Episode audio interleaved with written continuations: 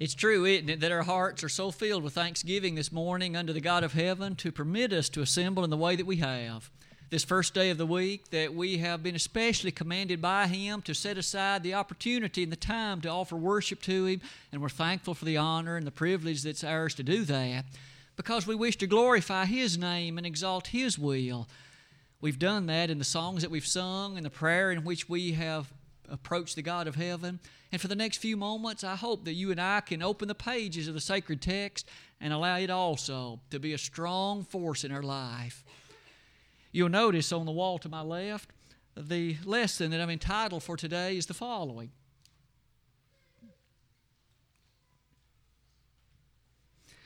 Jesus and Bitterness is the title of it, as you'll notice. It shows on the one on the back, and now it's available on the one on the front as we and I devote the next few moments to giving consideration to this topic, I hope it'll be something that can be a great reminder to you and to me. I believe it would be appropriate at this time to say that last Wednesday evening we had a powerful service centered around song and centered around prayer. We especially approached God earnestly on behalf of a number of issues and problems facing our land, facing our community, facing the church as it's considered around the brotherhood. And we prayed to God for those things. It was a very encouraging time. And indeed, as we appreciate some of the behaviors and the conducts that can be problematic, bitterness is one of the things that you and I see from time to time. How do we deal with it? What does the Bible say about it? These opening comments, it would seem to me, would be reasonable for us to consider. So let's think for a moment as we introduce our lesson in the following way. We each know that there's a wide distinction in the presentation of some individuals. There are those known for their sweetness, their kindness, their gentleness. There are others who seem to be known for their rather overt aggressiveness, the nature that surrounds quite often what might be described as bitterness, ugliness, considerations that are very hurtful to others. What does the Bible have to say to you and to me as we think about the challenge that sometimes is ours when the world brings great burdens upon us and maybe we're tempted to behave in a way like that? You'll notice near the bottom of that slide, I think as we're about to see, bitterness is quite frankly a weapon used by the devil that brings much fruit for his cause. It, in fact, is something he frequently employs to make strong feelings of division and strong considerations that can do great harm. As you and I study it, why don't we begin like this? I've tried to divide the lesson into several portions. Let's start with a definition. What do we mean by bitterness, and what does the Scriptures mean when it makes use of that term? The Greek word that appears in that text that was read in our hearing just a moment ago in Ephesians, the fourth chapter, verses 31 and 32, that word translated bitterness is the word pikria. Now, I've spelled it in English, P I K R I A, but of course in Greek it was the corresponding Greek letters. But you'll notice immediately that that word originally, as near as I was able to find, it had distinction and strong reference to a plant which itself was poisonous, or at least which produced inedible fruit. In other words, it was something that you avoided. Ingesting it was a bad thing. It was very distasteful to say the least, if not overtly very dangerous. You'll notice in Hebrews 12 15, it appears that that thrust of that word is what is there because the Hebrew writer directly referred to the root of bitterness a particular behavior described in that chapter that would ultimately produce what was so very toxic and poisonous. But not only that, might we notice, the word came to refer to what was understood to be wickedness, sometimes extremely so. In Acts, the eighth chapter, you remember Simon the sorcerer, who himself was converted to the Christ while he labored there in Samaria, deceiving and bewitching people, he heard the preaching of Philip, and he too himself was converted. But following that, he desired to buy the power of the Holy Spirit with money that he could transfer it himself. You may recall what Peter said to him Thou art in the gall of bitterness. Simon, what you have thought to do, what you have intended to do, is an overt act of ungodliness. It's, it is wickedness.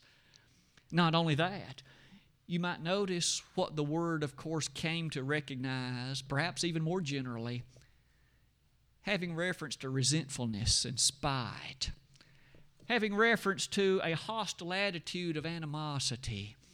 And today, isn't it true, we still seemingly associate bitterness so often with that. That person who's bitter has within him an attitude of resentfulness, perhaps holding a grudge, perhaps with an attitude of interior consideration that's very bitter to, to someone else.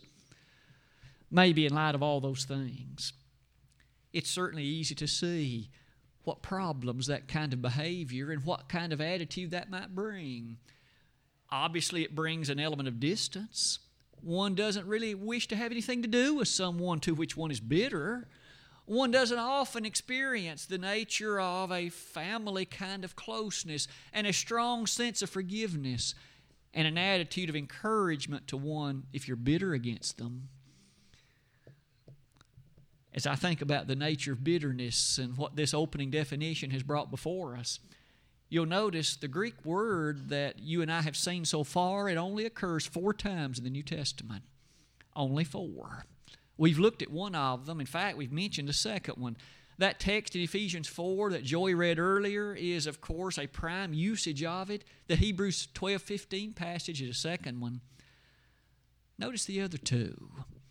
The first one in Acts 8 23, we mentioned in passing as it related to Simon, that sorcerer. That text in Romans chapter 3 you and I probably recollect that in that chapter, the Apostle Paul made a strong presentation about the character of the Jews and what their behavior had been. Notice verse number 10 there's none righteous, no, not one. And he went on to describe the feet and the tongue and the other aspects of these who were unrighteous, and in the midst of it, they were guilty of bitterness.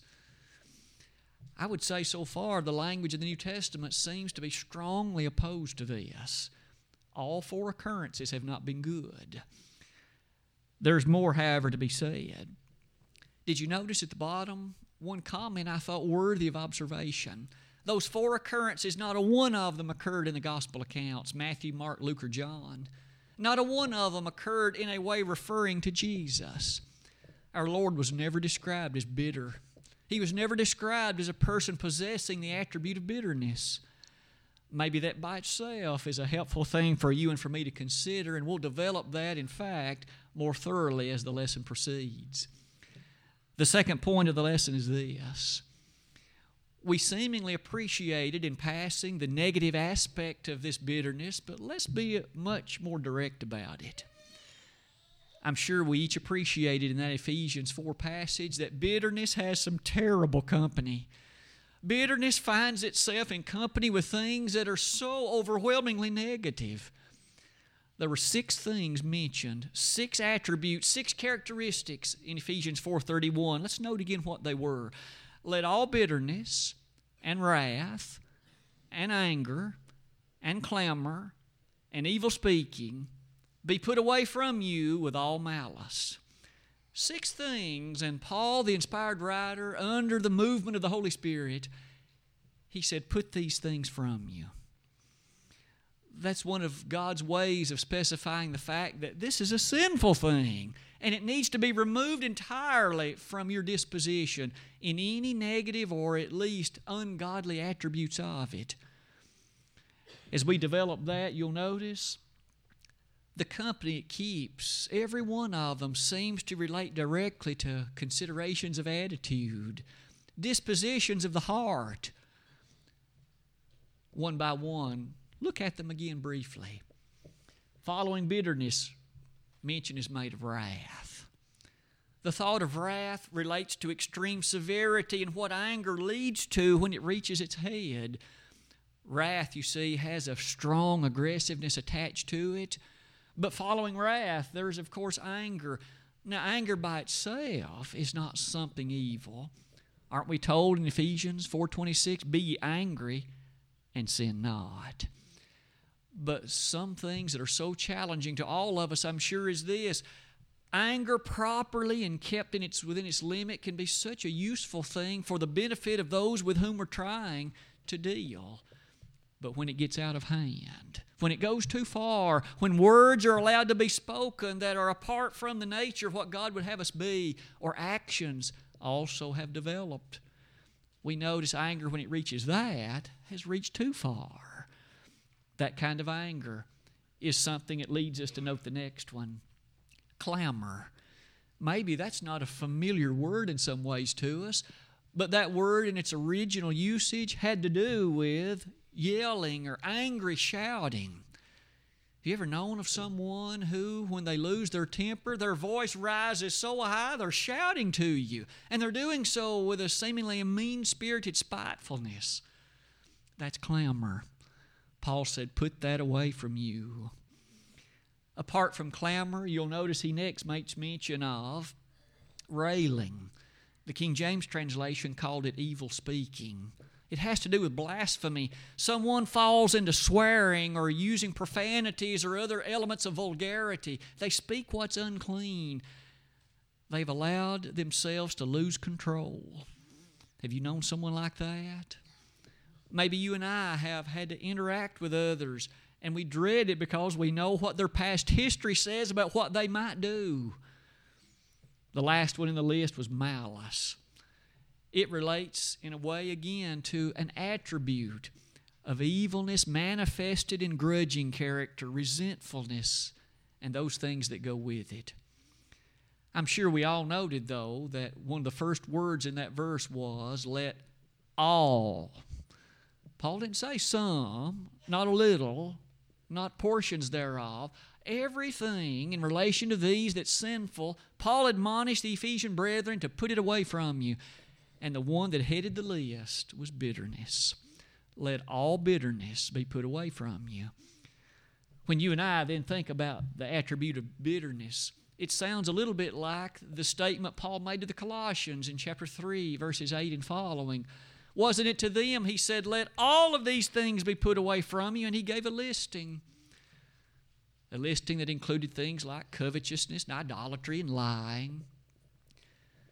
Just as surely as we see these things, isn't it a constant reminder?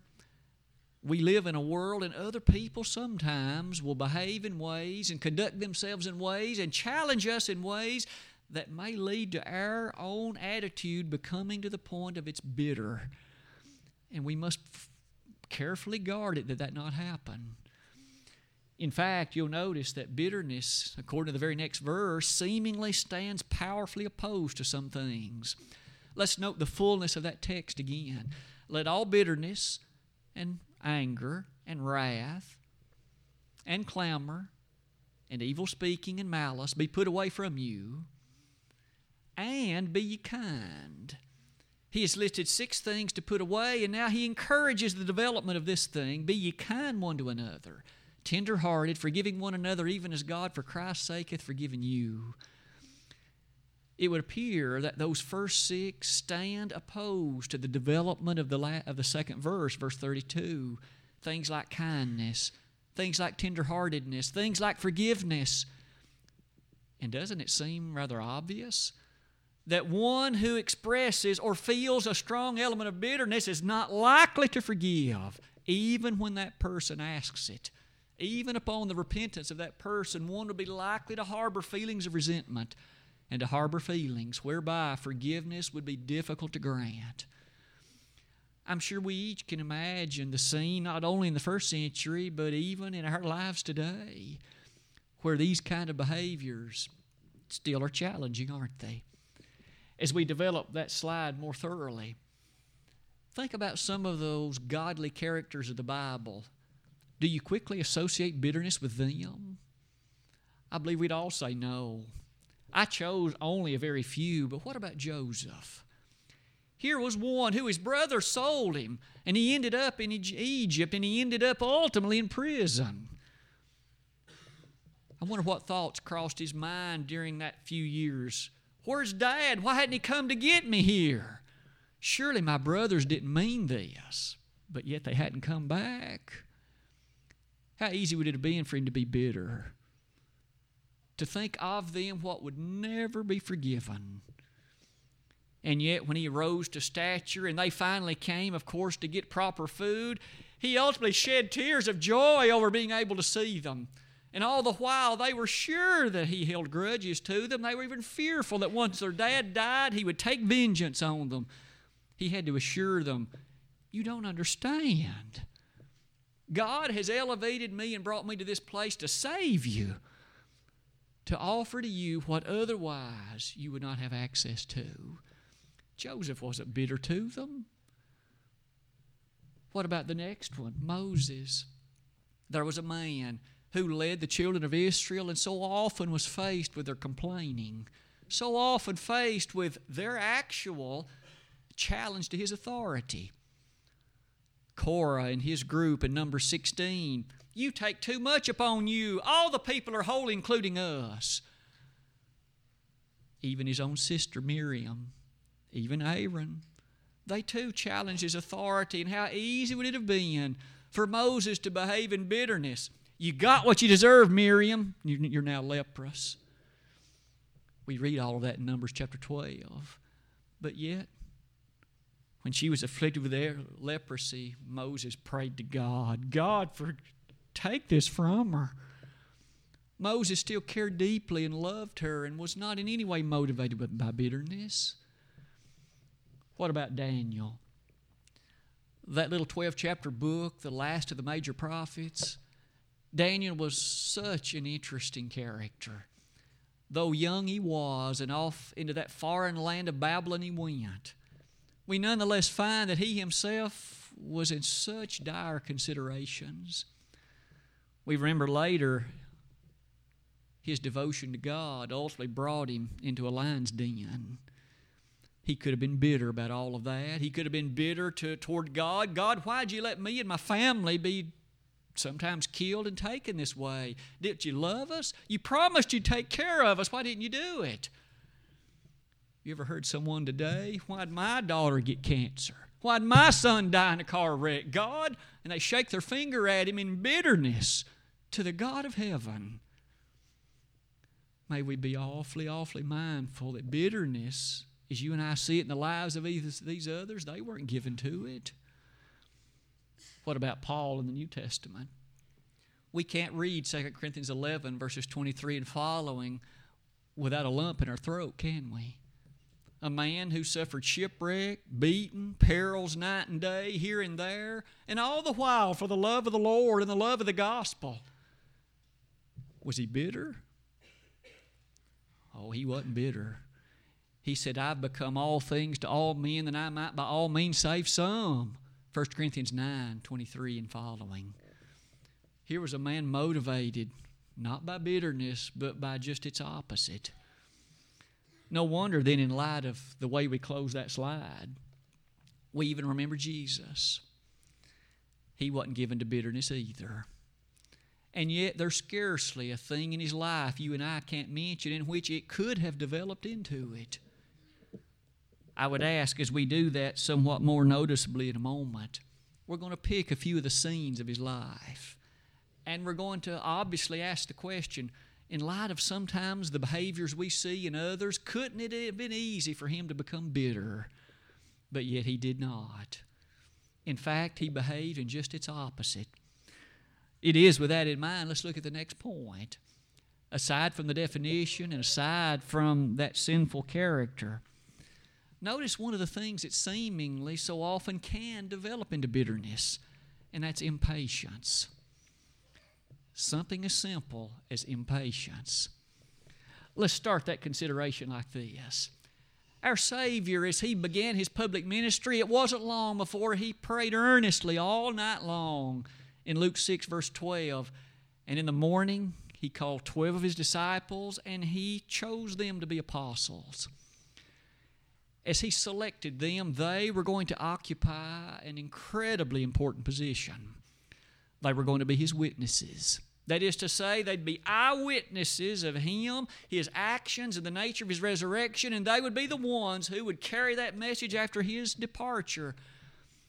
It was to that 12, to that group, that we find statements reminding us of this. In John 15 27, you, he said, will be witnesses of me. It was they who were prompted in John 16 13 to be guided into all truth by the work of the Holy Spirit. It was they who themselves, in Acts 1, verse 8, then, after the Lord's ascension, they were going to be witnesses unto the Master in Jerusalem and in Judea and in Samaria and to the uttermost parts of the earth. Oh, what importance those gentlemen had. But yet, as you think about those apostles, they had the privilege of witnessing the Master. They watched him teach, they watched him work miracles, they watched him instruct, they watched him interact with people. They watched him, and they should have learned so much. They should have imbibed in their spirit the nature of what it was, because didn't Jesus in John 14 9 say, If you've seen me, you've seen the Father?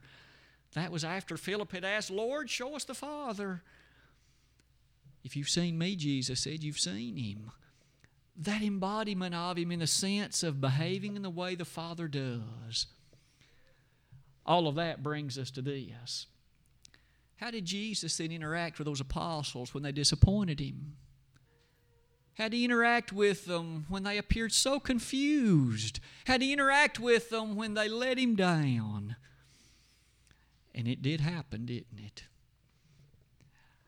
I would ask you to notice in Matthew 15, verses 16 and following. Jesus previously had just spoke a rather memorable parable.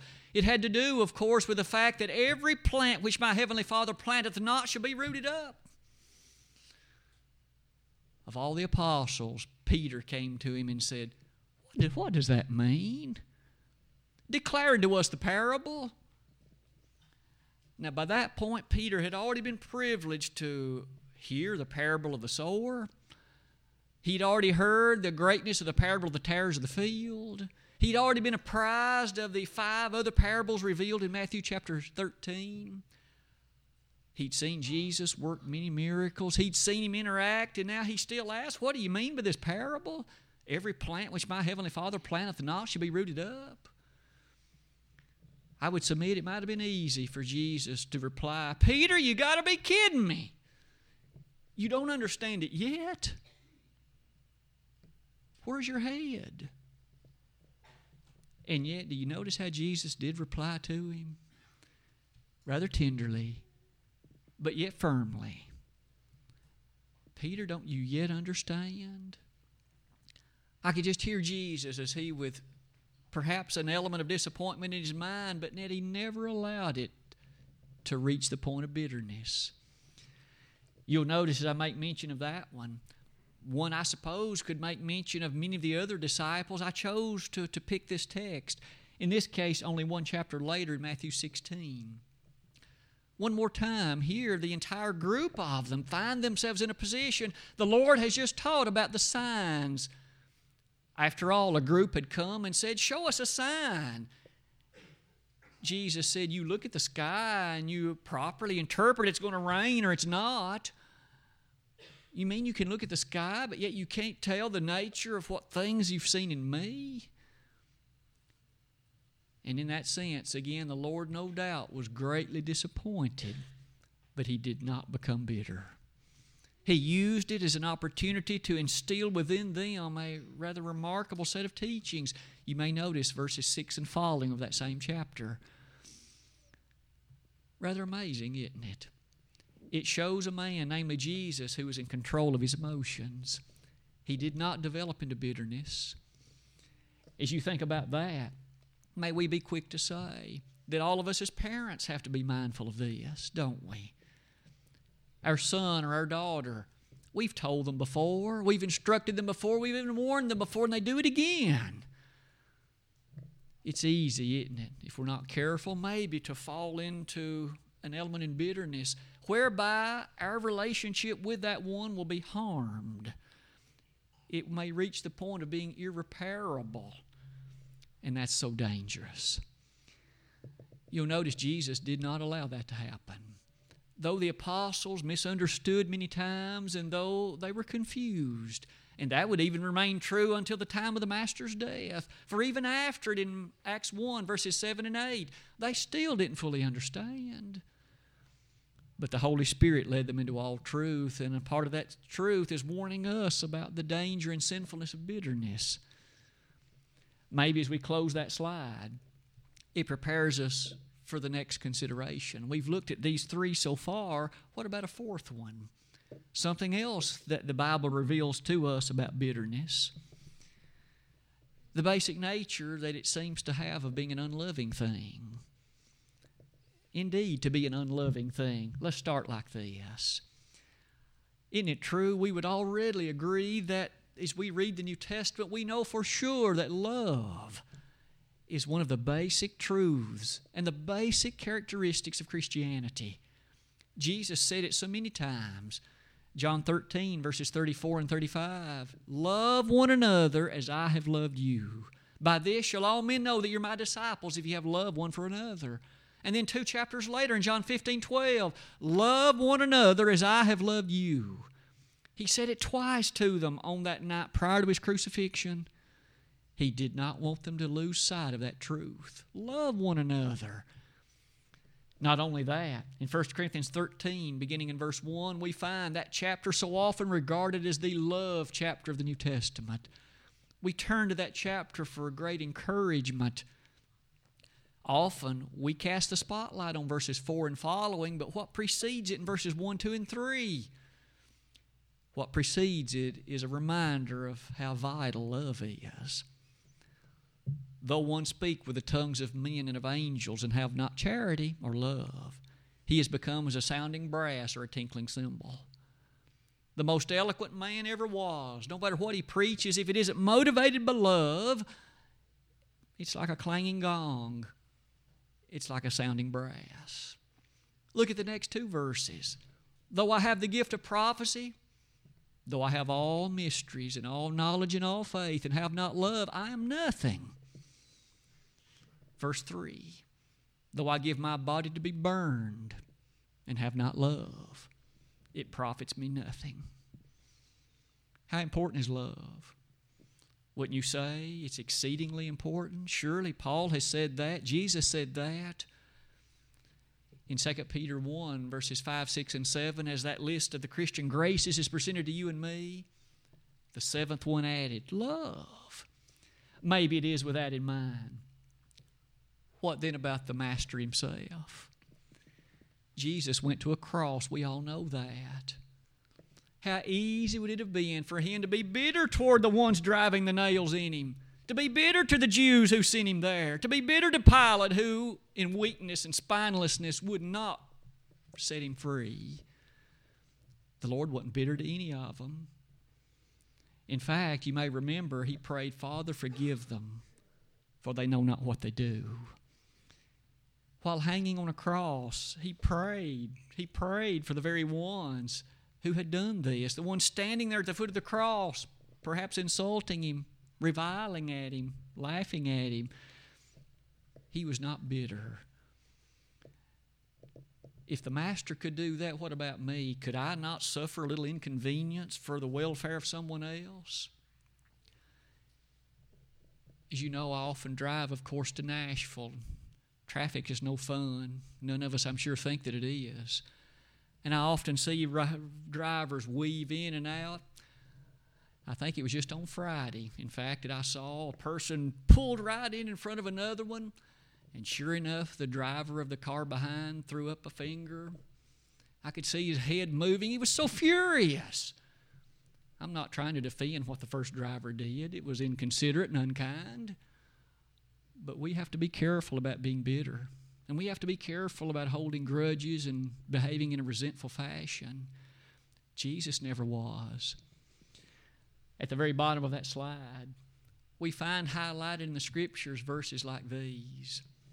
But God commendeth his love toward us, and that while we were yet sinners, Christ died for us. I didn't deserve his blood, and neither did you. I was in a state of sinfulness, and he did that for me those on the cross or those that were beside the cross. Jesus, of course, shed his blood for them. You see, having this attribute then of spitefulness, bitterness, seems so far removed from the loving nature of the Master, doesn't it? And maybe with that, we come near the close of our lesson this morning. One final observation. One of the things about bitterness that often is misunderstood but yet we find it highlighted on occasion in the Word of God is this. We think about bitterness as it relates to a partition or a wall that you and I might erect in our behavior with another, but I might ask, what effect does it have on me personally? If I'm holding bitterness and if I'm a person that's bitter, how does it affect me? One of the things you and I might notice is bitterness stands opposed to joyfulness. A heart that's filled with bitterness is not a heart that's joyful. It's not a heart that is able to rejoice. And yet, in the New Testament, so often that is highlighted to you and me. Rejoice in the Lord always, and again I say rejoice. We read that in Philippians 4 4. And Jesus, more than once, made the statement to his own apostles that my joy might be in you. The closing words of John 14 and again in John 16. A person you see that is bitter is missing out on the sense of joy that comes with what God would wish that person to know and to be. There have been medical studies that have at least tried to highlight the kind of medical things like heart disease and other features like high blood pressure that might be a result of or a consequence of things at least reminding us of bitterness. Interesting, isn't it? Doesn't it help us see that it's better for us not to be bitter? It's not that it's just better for someone else, because you see, we need to be ready to forgive. Jesus said, if someone comes and asks you seven times to forgive them, yay, 70 times seven, Matthew 18, verses 21 and following, you have to be ready to forgive them. How about you and me today? I know we live in a world that often thinks bitterness is the way to go. You treat others the way they've treated you. You defend yourself at all cost, even if it runs roughshod over them and behaves toward them in a way that's unloving, unkind, ungodly, and unbitter, but rather bitter. And yet the Bible says just the opposite. It says, treat them the way you would want them to treat you. That's always going to stand as a very unique thing. It did in the world of the first century, and it still does, doesn't it? As we close our lesson then today, this matter of bitterness concludes like this very short. The Bible encourages us to leave bitterness aside, to put it away from us, Ephesians 4:31, and to fill our heart with what's forgiveness, with kindness, and with tenderheartedness. Now, as you and I give consideration to that, you know that there are occasions when we in love will firmly interact with someone, and even when they do not respond as we would wish, we must still not become bitter. After all, the Lord didn't. And what about you and me today? The gospel invitation is, of course, extended, and we would use this time as an opportune time if there might be one or more in the audience that maybe has never become a Christian You'd like to be overwhelmed by the joy that the gospel affords, and you'd like to have your sins cleansed by the blood of Christ. That could happen today. It doesn't happen in any arbitrary fashion, it's by virtue of obeying what the Master has commanded. Believe in Jesus as a Son of God, repent of your sins, confess His name as a Son of God, and then be immersed, baptized for the forgiveness of your sins. And if we could assist you in that way today, we'd be delighted to do it if though you have become a Christian, but today you are not faithful, maybe bitterness has become a problem for you. Things in life have happened, and you've wanted to accuse God and blame God and blame others, and maybe that's erected walls of bitterness. You need to tear them down for your own good, and yea, for the good of those whom you might influence for the cause of Christ. If we could help you today by praying to God for you, we'd be delighted to do that. And if we could help you, why not come even now while together we stand and while we sing?